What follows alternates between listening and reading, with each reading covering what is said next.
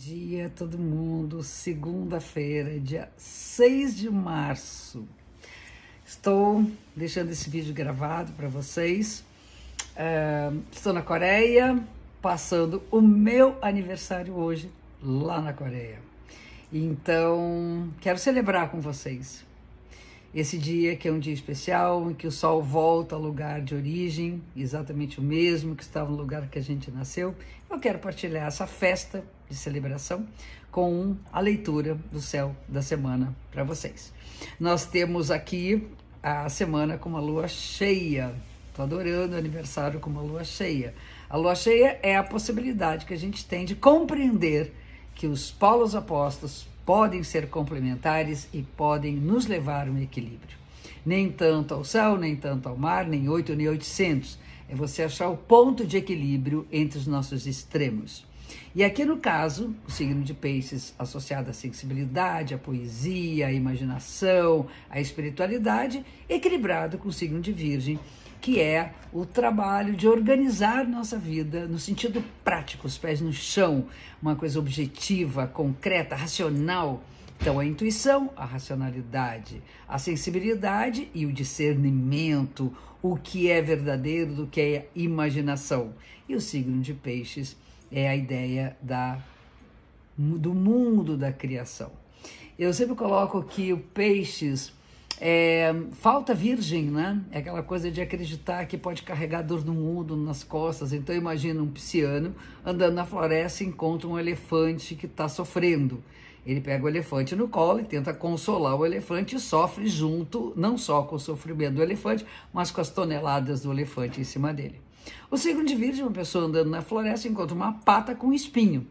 E ela diz: Bom, isso aqui deve estar tá complicado. Ela tira o espinho, aí ele olha para o elefante e diz: Mas você está sofrendo somente por causa de um espinho?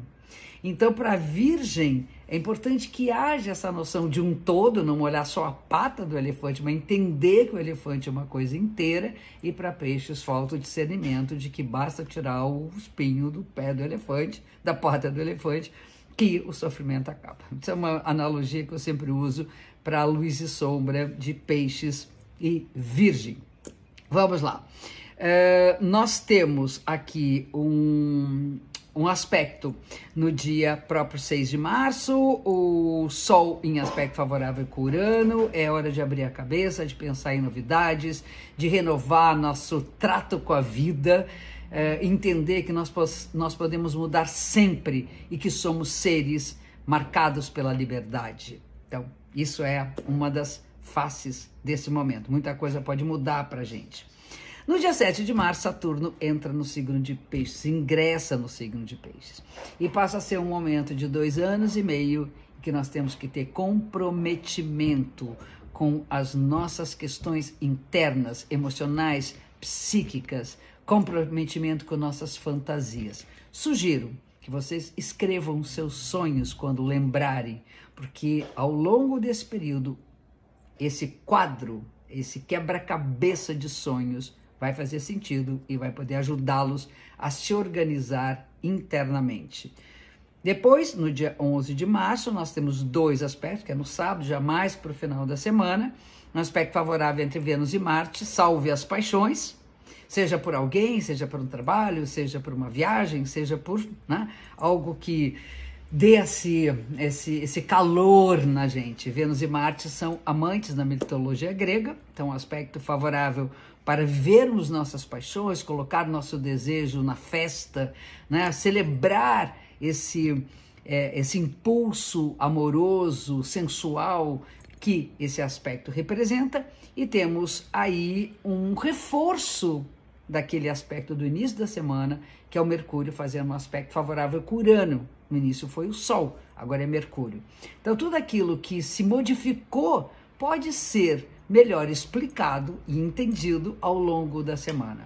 Também mudar de opinião é uma das coisas importantes. A gente chega uma hora que, pensando melhor, eu acho que eu penso diferente agora.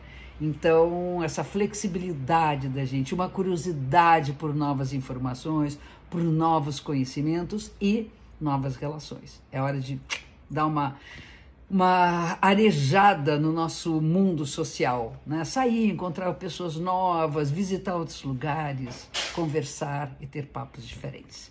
Essa é uma das ideias importantes para essa semana.